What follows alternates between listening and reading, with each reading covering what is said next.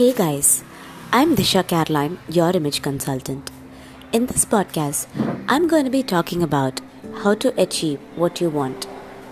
Let's get started.